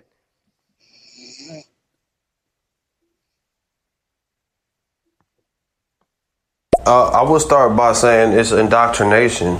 Um, uh, the, the the we were conquered. We forget um, the Africans that were brought over and the indigenous, both in uh, South and North America, uh, were conquered, and we were forced to believe certain things. We were forced to believe a certain way. Christianity was forced to believe uh, and adopt a certain lifestyle, kind of like um, the Hellenistic Jews during the time of Alexander the Great. They were forced to become Greeks or Gentiles. Um, so, what you have nowadays is us fighting for uh, a doctrine, the only doctrine we know. You know what I'm saying? It's, it's like it's like when you seen that uh, show on uh, uh, forget what it was called. I think it was called Good Times with the uh, dude Dynamite. Dynamite. Y- y'all know that old show? I'll be back. It's kind of like when his little brother, the little light skinned dude, was showing the picture of uh, black Jesus and was like, This is the description in the Bible that describes this person. Can we put this up instead of this white Jesus who who I don't know who this is according to the Bible? Right? And she was like, Yeah, for a day, but this is the only Jesus I know, so this is who I'm gonna hold on to. Right? So as a nation, we're holding on to stuff that was force forcibly put on us. So before uh, slavery, you had many polygamous relationships, and there was no problem with it. You didn't have, uh, so you know, a brother having an evil eye towards one another like we do now in the gang life. You know what I'm saying? So that that's really what it comes down to. We've just been extremely indoctrinated, and it's hard for us to get out the doctrine when we present, you know, an old way of life, because this doctrine this, this doctrine uh, caters a lot to the women, and women feel like they've been forgot about. But if we get back to righteousness, um, I, I, don't think that women would really have a, a, a problem with brothers dealing righteously. But when you bring up polygamy in a worldly view, it gets a bad reputation because it is just about sex, pretty much. You know what I'm saying? It's not about anything else but that. But when you bring it up in a righteous context, in a, in a na- nation building custom, um, it, it, takes a whole nother, you know, avenue and it brings a whole different weight to it. You know what I'm saying? And, and I think that's why they fight against it so much because they're like, mm, it does make sense, but I don't want to do that because I'm not used to that. Right. That part. So we um yeah, we definitely are not used to it anymore. We're not used to um, that lifestyle that was presented to us from a biblical standpoint. We are not used to um, pursuing or chasing righteousness um, because that's not the way. That that's not what's cool. That's not what's fash- fashionable. That's not what is um, presented to us. Um, to be fair, if we go on what on on the I guess what we want to call the secular world, um, the things of God are long forgotten. The things nobody nobody even wants to talk about. The the they don't even care about the doctrine that you are talking about, the doctrine that that was given to us, let alone um, taking it back to what we originally were and and the the true biblical aspects of life. Uh, I believe those things are long forgotten and they're not even respected or wanted by modern society. So it makes it difficult to present a view of uh, of a polygamous relationship that isn't purely about sexual gratification or sexual greed. Um, it, the only view of polygamy that people have is a misogynistic one where a man is um, looking to sow his seed and spread his seed as far and as wide as he can um, with it's kind of that whole um, in the UK we call them waste men. Um, but it's that waste man syndrome where you want to have kids all over the place, but you don't want to do nothing or, or look after these kids. That's the view that people have of of a polygamous relationship now, because that's the world view of it. Um, putting that biblical spin on it, putting the biblical, like you said, that nation building angle on it, complete. It's completely different. It is completely different. It's about it, it's the foremost part of it is about creating a, a, a godly structure for family, creating a godly community where um, a wife is provided for and treated as uh, Christ would treat the church, loved unconditionally, um, loved and washed and cleaned by the by the word of God. Um, raising godly and godly children and creating an environment for the love of God to thrive.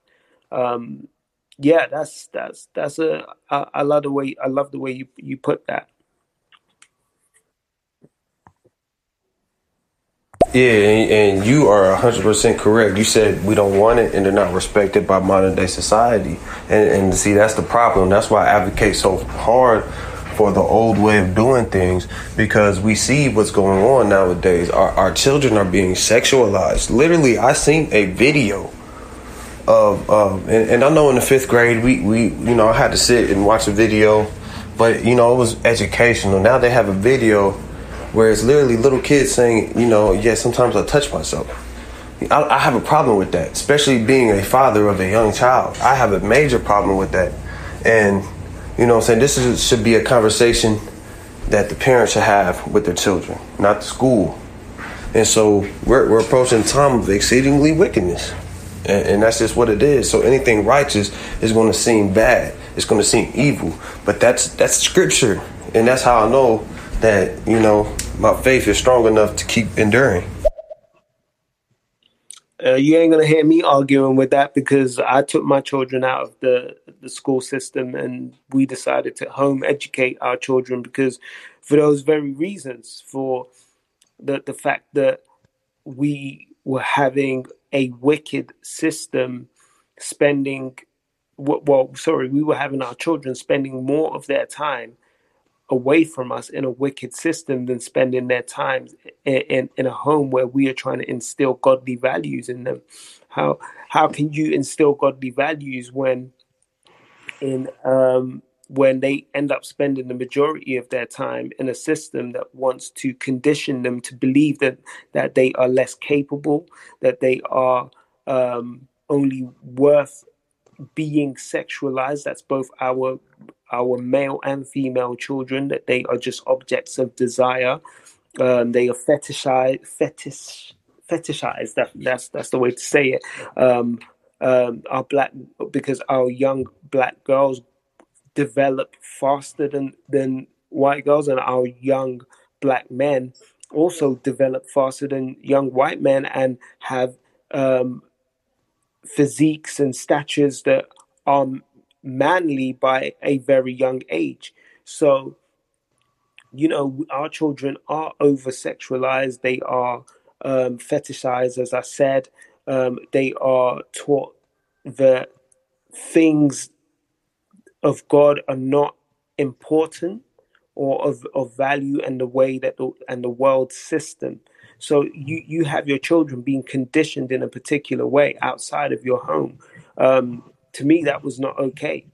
Um, although I felt the godly values we were trying to instill instill in these children were being eroded by the time they were spending in the school system, and and to make it worse, the school system was telling them was putting limitations on what they were capable of. It was telling them that they shouldn't aspire to be um, more than a particular level. They shouldn't aspire to, or they are only capable of achieving an intermediary grade, or they are only capable of achieving a lower grade, or whatever. And that I don't know. If they can dream it, they can believe it because God has given them the capacity, the dreams, and the and all the skills that they need to achieve those things. If they can dream it, God has put the power in them to achieve it. The only thing that can limit their capability is their willingness to work hard for it and their their desire to chase that dream, that God given dream, and their faith.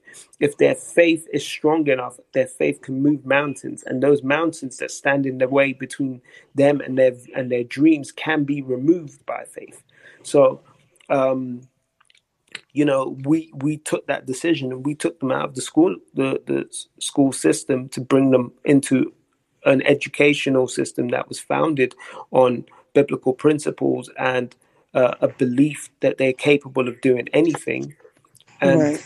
to instill that in, into them. Um, I think a lot of what we see is is a shift for, because so many and and I hate to say this, but this doesn't, um, and it's going to sound like I'm bashing white people. I'm not bashing white people. I'm just stating facts. They don't do this to their own. They only do this to ours. They don't have an issue when a white man has more than one wife. They have an issue when a black man does. They don't have an issue. You know, it feels like they do not re- want us to return to a certain state that is how I feel about a lot of this.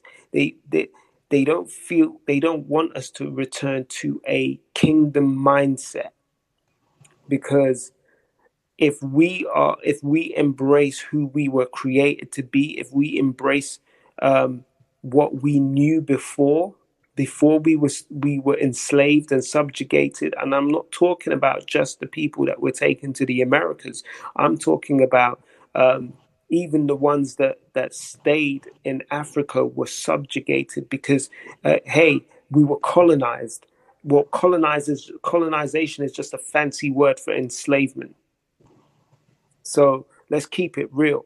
Where black people were enslaved at home and away from home. So they, it's like they don't want us to return to a state pre-colonization or pre-slavery, because when we do, the power and the wisdom and what we unlock is too scary for them. Point blank. Mhm. Mhm. Hey Sayuri, good to have you back. Yeah, my the signal thing is crazy.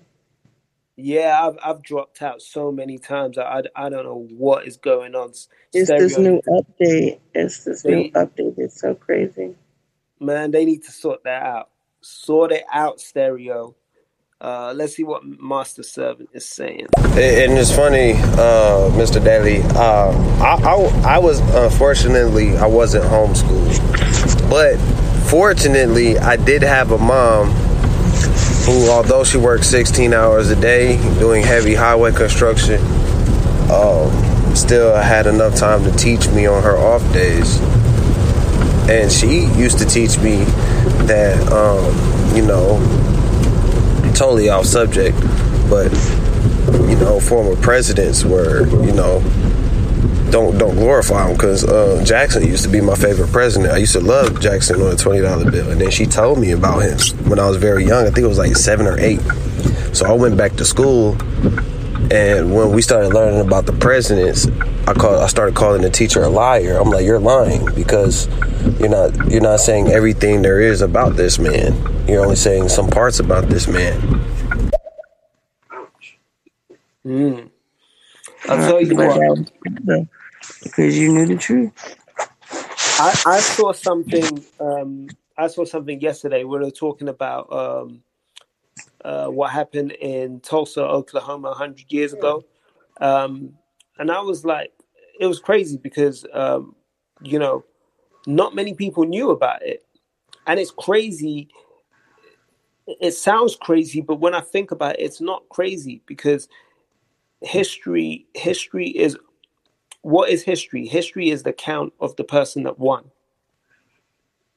That's that's all it is. History is the account of the person that won, and the and the accounts of the people that didn't win become um, folklore and whatever else they want to call it, because it's not recorded in any. It's not recorded or documented in what becomes mainstream. Um, mainstream media or mainstream publications or whatever. Um, and what they tried to do was erase erase all accounts of something great that existed because they didn't like it. That's all they did with the whole Tulsa thing. They went and they burnt and destroyed um, a, a thriving black community because they saw that black people were, as um, Master Servant said, family centric, unified, and working together to create community. And they didn't Mhm. like it. And they tore it apart, destroyed it. Then they tried to erase all accounts of what they did. That is the history of America. That is the history of the United Kingdom. That is the history of the French. That is the history of the Dutch. That is the history of the Germans. That is the history of the Russians. Anywhere that was predominantly Caucasian, that, that had an army um, to conquer or to colonize, as they like to call it, that is what they did. It's crazy. Mm. I didn't. I didn't know about that. I guess that's something else I need to research about. I didn't uh, know that. There's just it's it's it's just I don't know, man. It, it's there's so many things. I, I believe when you start to dig into our history as as a people, it it's why it irks me so much when I see um, black people killing black people. It's Mm. why it hurts me so much when I see us disrespecting each other and not realizing that we are royalty. It's it's we are the ones that have been hard done by. We should not be the ones doing wrong to ourselves. And, and trust and believe, man, it, it definitely got me suspended. But did it give me a whooping? Hell, my no. My mom was like, "Hey, you know, the truth will set you free, and the truth is more important." So I'm gonna render under this. I'm gonna render under Caesar to what Caesar's. So if I have to pay taxes, I'm gonna render it up. You know what I'm saying? If I have to obey certain laws of the land, I'm gonna have to obey certain laws of the land. But if those laws go against the laws of God, I'm not doing it. You see what I'm saying? So I'm gonna render what's to God's to God, and that's righteousness and truth. So at the end of the day, you know what I'm saying? A, a lot of us, that's the reason why people have a problem with a lot of things that are righteous because uh, it's the truth and it goes against what we've been indoctrinated in. You know what I'm saying? Just to sum it all back up into one point. Yeah. That is so true. That is so true. But see, with all that information that you have, and the information like you have, that's the stuff that we don't learn. Our true history that our children are not learning in schools. And that's why I still say, regardless of what, you know, causes a child to be without a mother or a father, you still want to be a influential figure in that child's life, if at all possible. If by any means you shouldn't neglect that fact for any reason. Yeah, no doubt. I agree, uh, and I'm glad. Um, I'm glad man's master servant and I cleared that up. That yeah, we were on the same page. That if you can be a parental influence in this child's life, irrespective of whether you choose to to carry on in a relationship with the mother or not, um, you know, do what you can to to provide that great coaching and guidance to the, to this young child because um, you never know where your influence will take this child. Um, so I'm glad we, we definitely cleared that up. I'm glad we definitely had this conversation. I appreciate Master Servant for being a part of this conversation. Um, Sayuri, as always, I always appreciate um, you being in these conversations with me. You are a great co-host. Um, so I wanna, I'm gonna, I'm just gonna wrap this up here because I think, um, I think we we're at a good point to wrap it up. But um, Mhm. that we can, we will be back. We will be back. Sayuri and I love love doing shows together because you guys always come through and come through with the good comments and uh, these conversations about real relationships and real um, challenges is how we learn. It's how we become a better people. It's how we become what we need to be to raise the right sort of children and to re- and to, to prepare the next generation with the knowledge that they won't be given in the mainstream um, educational system. So um, if we keep doing this, if we keep working together, if we keep educating each other and having open, true dialogue, real conversations about family and relationships, we can grow together as a community. Um, I'm going to hit you up on with my socials, so you can catch me on uh, Instagram at DY Daily. You can catch me on Twitter at DY Daily, Clubhouse at DY Daily, um, Facebook David Daily. Uh, you can follow Daily Perspective Network on Facebook. Uh, you can catch a Daily Perspective Network. Uh, I believe it's called Daily Network on um, on Twitter as well. Uh, Daily Perspective Network on Instagram. You, as you can see, I'm trying to build the Daily Perspective Network to bring you content like this on a regular basis. So there will be plenty more shows scheduled. Uh, Sayuri, you want to hit them up with what you what you got going on and what's coming next with you? Absolutely. Well, you know, um, right now with the Mercury and the retrograde and everything that's going on, I'm definitely trying to take a pause on interaction and things like that because there's a lot of, you know, I just want to keep peace in my mind, body, and spirit as far as what's going on. So I know, like, it should be till like the 18th of June. So I'm kind of just, I'm, I know I have a show coming this Friday, but I'm really kind of just, other than the affirmations that I typically do right now, we're do, not doing affirmations anymore. We do the letting go We've already affirmed a lot of things, and now we're trying to make sure that you clean your house and in your temple, your mind, your body. Let go of things that don't do you any good, anything that is not prosperous in your future and helping you grow as an individual. So um, I definitely co-host that with um, Crypto United TV, normally Monday through Fridays, every morning or every day. Can't say morning because I'm still working on different terminologies and things like that, but enriching yourself, definitely. But um, you'll definitely see us again with another relationship type topic. Maybe Mr. DY Daily and I. So um, I feel like we do add a nice balance to it. And being a nice married man, I am married, but going through different things, but male and female perspective on things. Definitely. So I think um, that's how that works. But I thank everyone for definitely their input. So we all kind of basically came to the decision and the conclusion why um, possible multiple wives in a relationship, in a marriage, in a union would be beneficial. Men need to uh, definitely adapt and walk into their rightful roles as providers, as men um, in the home, to women, to children, and things like that. So hopefully the society can get better and not worse. Yeah, I hear that.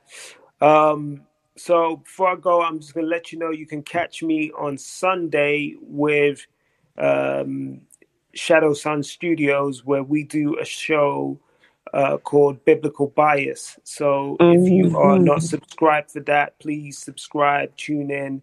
Uh, today, this this Sunday, we're going to be talking about prayer and how you conversate with God. So yeah, that's a that's going to be a fun fun conversation. Um, we we love doing that. We love bringing uh, a new perspective to Bible study. So if you if you're interested in that sort of thing, definitely tune in. And as Sayuri said, we will be back with another relationship topic in the not too distant future. Um, so we're going to respect um, Sayuri's. Uh, decision to, to sort of step away for a little while. So we will schedule it after June 18th. But um, yeah, definitely stay tuned. We we we will we, we will be back with more um, interesting topics like this.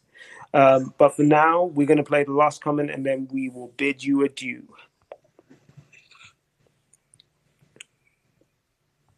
Yeah, I followed you at I followed you and my name is uh Shay Boogie 95 on Insta. I followed you.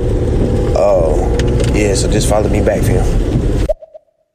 I definitely will do, bro. Um, so yeah, so we're gonna we're gonna wrap up now. Um, as I said, thank you for listening to the Daily Perspective. Um, this podcast will also be available on Spotify, Apple Podcasts, Google Podcasts, Breaker, TuneIn, all the major streaming platforms. So please subscribe to the podcast, share it with your peoples, let let your peoples know what we're doing, um, and we appreciate you. And we will catch you on another episode. Peace. Have a good day. So that was the episode uh, yesterday, recorded yesterday, live yesterday on stereo. Um, like I said, you can tune into these episodes live and be part of the conversation. I want to shout out um, Master Servant, who was part of the conversation yesterday. Uh, dude came through with some knowledge. He came through with some um, really good points, um, and he was, you know, he really, really put himself into that conversation. And i appreciate that because that's what this is about. It's not about me being right or me being wrong. It's not about him being right or being wrong. It's not about um, you know one of us trying to push our own agenda upon the other person but it's about facilitating conversation and facilitating dialogue. Um, i appreciate sayuri for bringing a female perspective to it. And um, it's super interesting to see how um, a, a female feels about the polygamous relationship. It's um, very interesting, and where you would naturally feel that a lot of women would women would imme- immediately be objective um, towards it. You know, she expresses um, an understanding of why pe- why women would get into it. Um, so it, it's it's interesting to get that perspective. Um, like I said, I think it's a personal choice. I think uh, you will find men that are willing to be polygamous, and you would find women that are poly- willing to be polygamous. But you would also find men that are not interested in polygamy, and you would find women that are not interested in polygamy. I believe it is an individual choice from a biblical standpoint. Um, there is nothing in the Bible that I have come across, and if you have some, uh, if you want to refer me to something that that you believe. Um, change it that you know where it went from you can have uh, where God allowed multiple wives to you can only have one, and you you have some biblical biblical reference for that for me. Please, please, please share with me. I am not I do not object to um, people correcting me if I'm in, if they believe I'm in the wrong. Um, so please, if you have that, share with me, David at dailyperspective.co.uk or hit me up on Twitter at DYDaily or Instagram at DYDaily. Um, so that was that was the show. That was the that was the perspective. Um, I think it. I think if you so how do I put this? Uh, let, let me put this without. Um, I don't want to get anyone. I don't want anyone to get in their feelings. But the most important thing, in my opinion, is this: understand a few principles. If you are going to do this, it is not about sexual gratification. Um, I believe, um, as man, Master Servant was saying, um, this was about being. It's started off as a family centric thing. It, it was never about uh, sexual conquest or, um, you know, a man just wanting wife upon upon wife upon wife. Uh, that's why there is a difference biblically between wives and concubines. Um, and um, man, that, that, might be another topic that we get into. Um, so uh, anyway, but that is that is an important point to draw out. The second point is that there is no biblical reference of a woman being married to multiple men not in a not in a in a positive context because I do not believe that God instituted it that way. Um, I also believe that biologically this is this is why it is it is only possible for a woman to bear a child with one man within a certain time frame, whereas a man could have five, six, seven, eight, nine women all bearing children for him within the, exactly the same time frame. I believe that the way God instituted it um, was so that it would fit where the man would be the head over um, multiple parts of the body. So if, if we want to, so if we imagine that the, the family unit as the body, um, the man would remain the head, and you have the, the the wives and the children forming the other parts of that body, that family. So I believe that God instituted it that way, physically, biologically, because He wanted to keep that order. Um, so again, the last and, and, probably the most important point for me is that this is about personal choice and personal uh, and what is agreeable to people as a family and as um, you know when you the people that are involved in the relationship and and I think there's another part I want to explore because I always talk about what defiles the marriage bed, what defiles the covenant. Now, it would be interesting to have that conversation because does that mean that as a husband, you form a covenant relationship between you, God, and the first wife, you, God, and the second wife, you, God, and the third wife? Um, is that how the, the, the structure works? Does that mean a man can enter into multiple covenants, um, but the woman only enters into one single covenant? Um, so I, I would love to explore that. That is probably another another area that, that we will dive into into in a, in a bit more depth in a in another episode. But um, as for this one, um, it was a good conversation. I look forward to hopefully receiving some feedback from you guys. Uh, share your thoughts. Definitely share your thoughts on social media. Let me know how you how um, what you think. Use the hashtag uh, two woman man uh, yeah, you use the hashtag two woman man uh, so that we can track the conversation. Um, yeah, and, and get at me on, on social media. Let's let's have a conversation about this and let me let me know your thoughts. Anyway, that's about it from me. I'm gonna get up out of here, but before I do, I would like to remind you that you can um, download this episode from your favorite streaming platforms or you can stream it live if you want. Um, but you can most definitely subscribe to it on your favorite streaming platforms, whether that is Apple Podcasts, Google Podcasts, Breaker, Spotify, TuneIn, whatever it may be. And you can also share it with those people that you believe would be interested in hearing this. Um, so that is something that I would really appreciate if you could do because the more people that listen, the more um, we can develop conversation and the, the, greater the content that we can bring you. So please share this, um, subscribe to it, and um, interact with me. Feedback, let me know what you're thinking, suggest some topics, and we can dive straight into this. Definitely subscribe to Stereo and follow me on Stereo at DY Daily. Um, and take good care of yourselves, take good care of each other. Remember, continue to be safe, observe uh, whatever the rules are in your area regarding the pandemic and COVID 19.